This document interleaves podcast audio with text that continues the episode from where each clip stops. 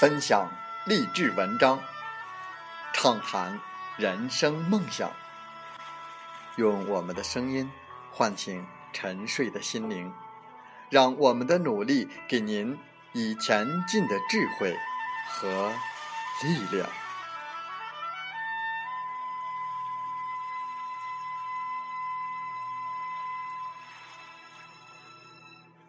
打开心门，朝向大海。让我们的梦想迎风展翅，扬帆远航。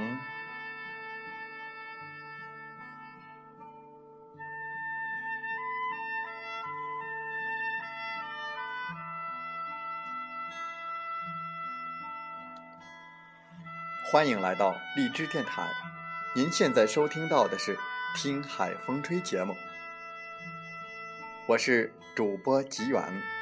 邀您和我们一起听海风吹。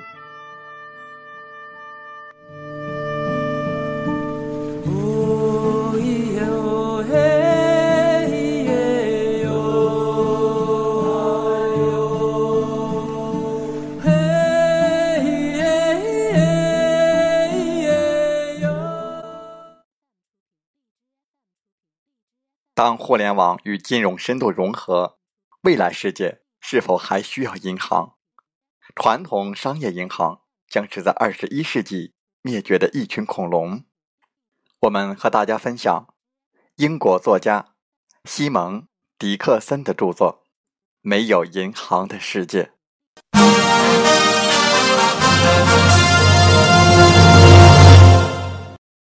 本期的节目时间，我们为大家分享的是林永清的推荐序。林永清，亚洲纵容协会大中华区会长，价值中国网创始人，纵容网创始人，北京师范大学 MBA 中心客座研究员，联合国互联网职业人士实践组织产业委员会理事，美国金融学会会员，美国经济学会会员。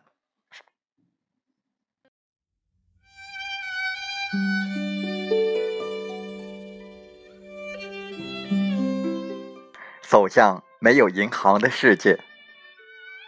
人们常说的银行，其实包括主营借贷的商业银行和主营投资的投资银行。而在英国青年创业家西蒙·迪克森心目中，关于未来银行的概念，指的就是重融。那么，他心目中的重融又是什么？在一次公开的演讲中，迪克森认为，纵容就是放大善行和促进社会进步的金融。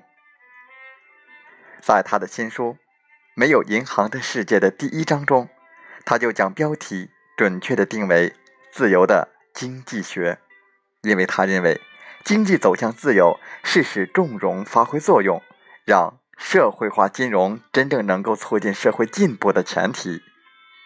于是，我们不禁要发问：一个关键的问题是，今天的我们为什么还在追求经济自由？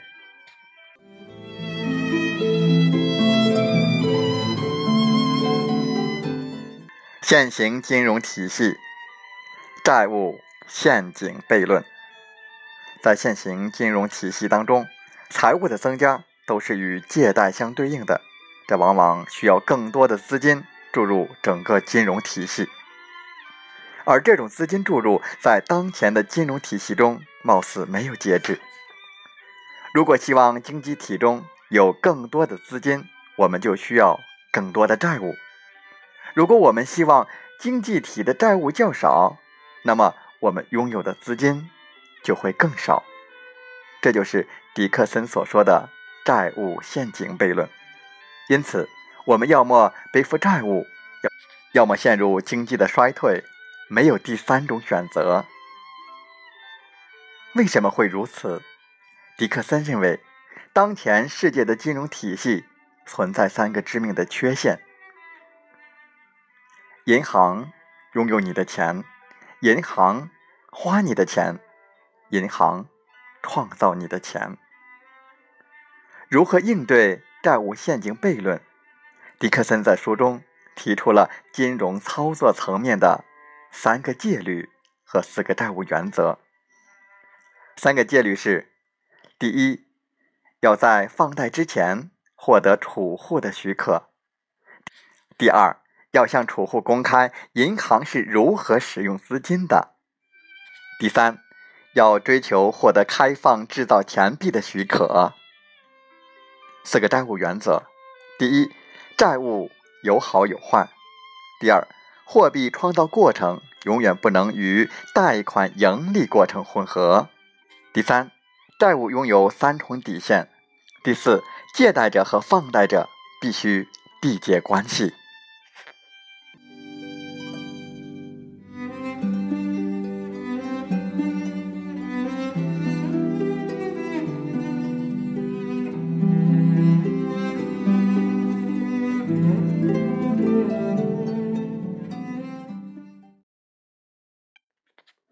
重容是一件大事。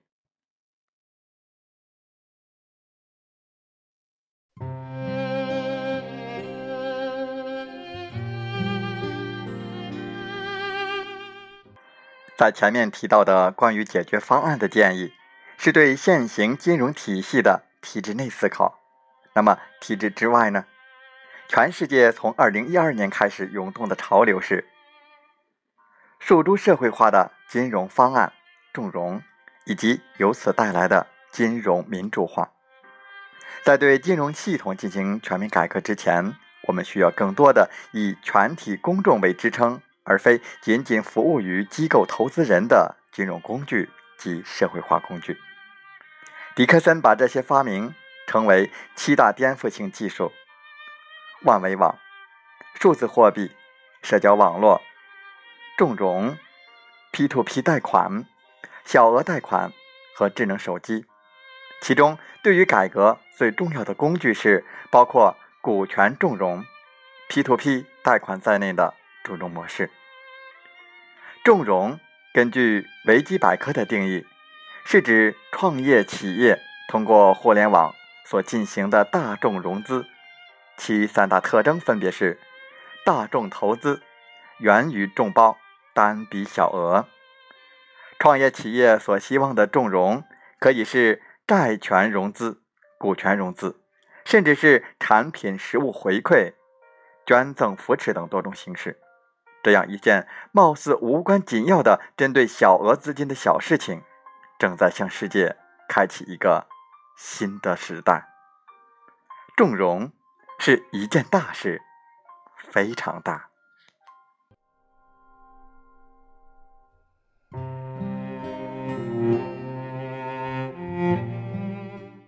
经历2008到2009年世界性的金融危机之后，2011年，美国总统奥巴马在白宫启动了“创业美国”的计划，以十多个美国的主要城市为中心，同时覆盖近百个大中城市的创业人群，希望以更多的创业来带动更多的就业，从而推动经济的复苏。美国的预期是到2020年。重融将为美国新增两百万个工作机会，年均重融规模将达到五千亿美元，每年新增 GDP 总量为三点二亿美元。据美国企业家预测，到二零一四年年末，重融将新增二十七万个工作岗位，为全球经济新增六百五十亿美元的经济总量。二零一四年度重融产业的增长率将达到百分之九十二。世界银行于二零一三年成立了一个专门的机构，专项研究重融对世界经济的重大意义。二零一三年，该机构提交了一份研究报告《世界银行二零一三年发展中国家重融报告》。该报告甚至认为，重融机构对发展中国家的意义更大。重融的出现为发展中国家。追上甚至超越发达国家提供了机会。重融源于一个更为广泛的概念——众包。众包是指个人利用众人添砖加瓦的方式来实现某种特定目标的一种手段。历史上往往以微融资的方式出现。重融虽然在过去并不罕见，但与今天相比，还是存在着较大的差别。当代重融的概念是由诺贝尔和平奖得主穆罕默德·尤努斯博士来奠定的。他于1983年创办的格莱民银行，通常被认为是现代小额贷款和 P2P 贷款的先驱。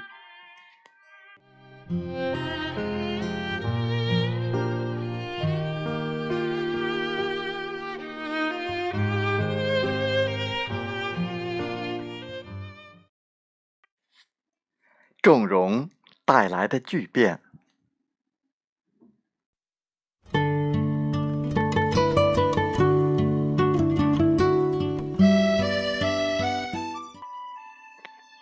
西蒙·迪克森的这本专著宣告了传统金融业的终结。迪克森还创建了一个叫“未来银行”的同名重融网站。迪克森的自信，一方面源自他背后的投资人——大名鼎鼎的英国首富维珍集团老板理查德·布莱森。布莱森成功的跨界在一个又一个完全不同的行业处女地中，并成为大赢家。成为商业领域中极少数几家规模巨大的多元化经营的成功范例，甚至从飞机到卫生纸都使用同一个品牌。布莱森也被媒体称为英国最聪明的人。集团旗下包括航空、铁路、电信、可乐、能源、唱片、零售及金融服务等。布莱森的投资让重融这个充满创新风险的领域得到了最成功的传统商业大佬的背书。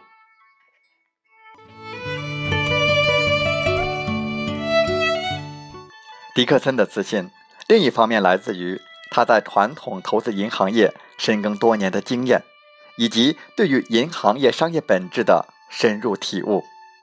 无论是商业银行还是投资银行，都是传统的。金融中介机构，区别只是前者是匹配贷款，后者是匹配投资。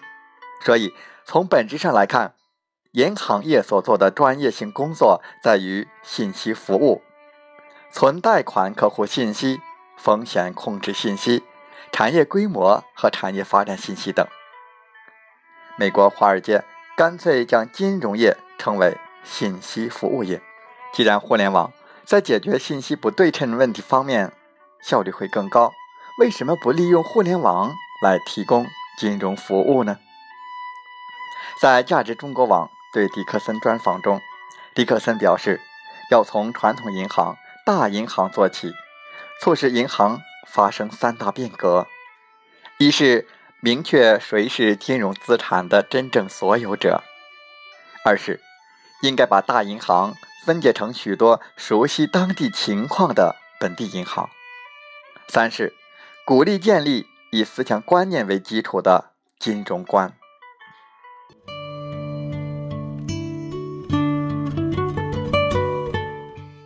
银行体系也因为上述自上而下的三大变革而发生三大变化：一是自下而上的创新；二是把大型银行。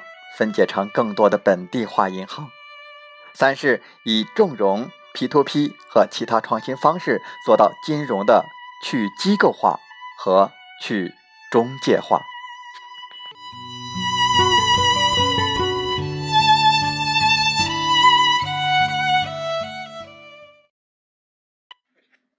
共享经济的到来。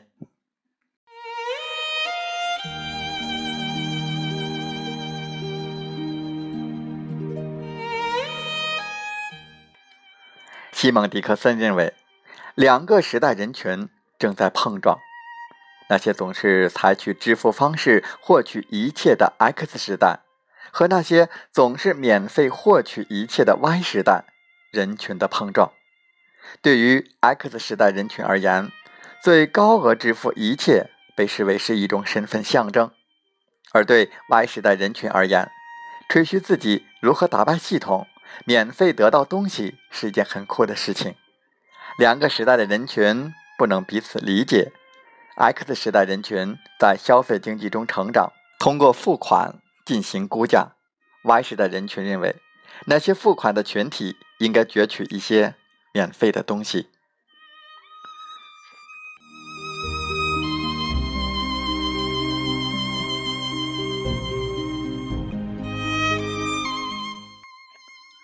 免费也成为金融体系改革和重融业务大发展的驱动力。大约从二零一二年开始，投身重融领域的企业数以万计。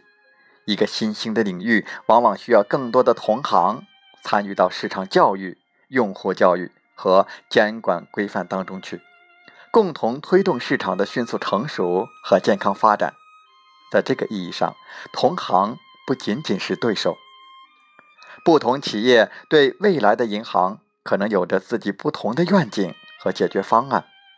例如，二零一四年九月，我们组织腾讯智库的专家们到美国走访了十多家最具代表性的互联网金融企业和技术创新企业，其中包括美国最大的 P2P 贷款网站及美国第一家手机银行。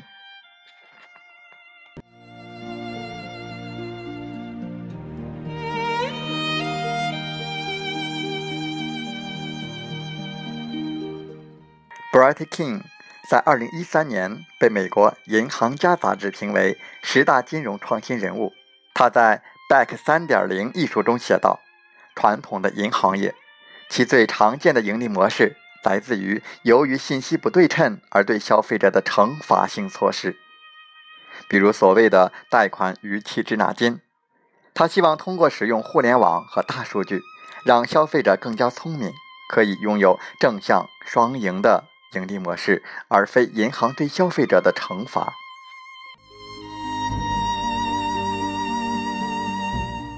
Bright King 强调，未来的银行就在你的手机里，而且由于你的贷款来自于个人而非某个金融机构，因此，未来银行的利率定价权也就不在商业银行那里，而就在每个人的手机中。源于众报的重融。天然携带协作和共享基因，可能是继物联网、大数据及移动互联网之后最耀眼的一个全球性现象。这种将从根本上颠覆传统的金融体系，进而永远的改变我们的经济体系和社会体系。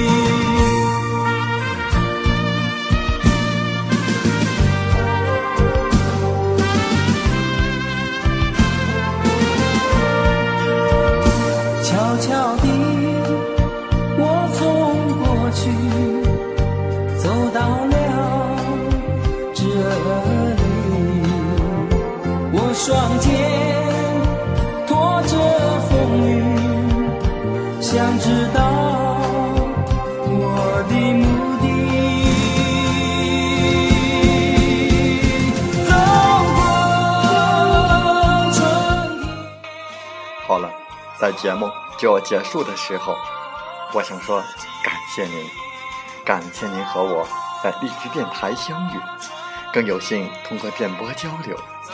如果心灵被触动，有共鸣，请加微信七五二三四九六三零。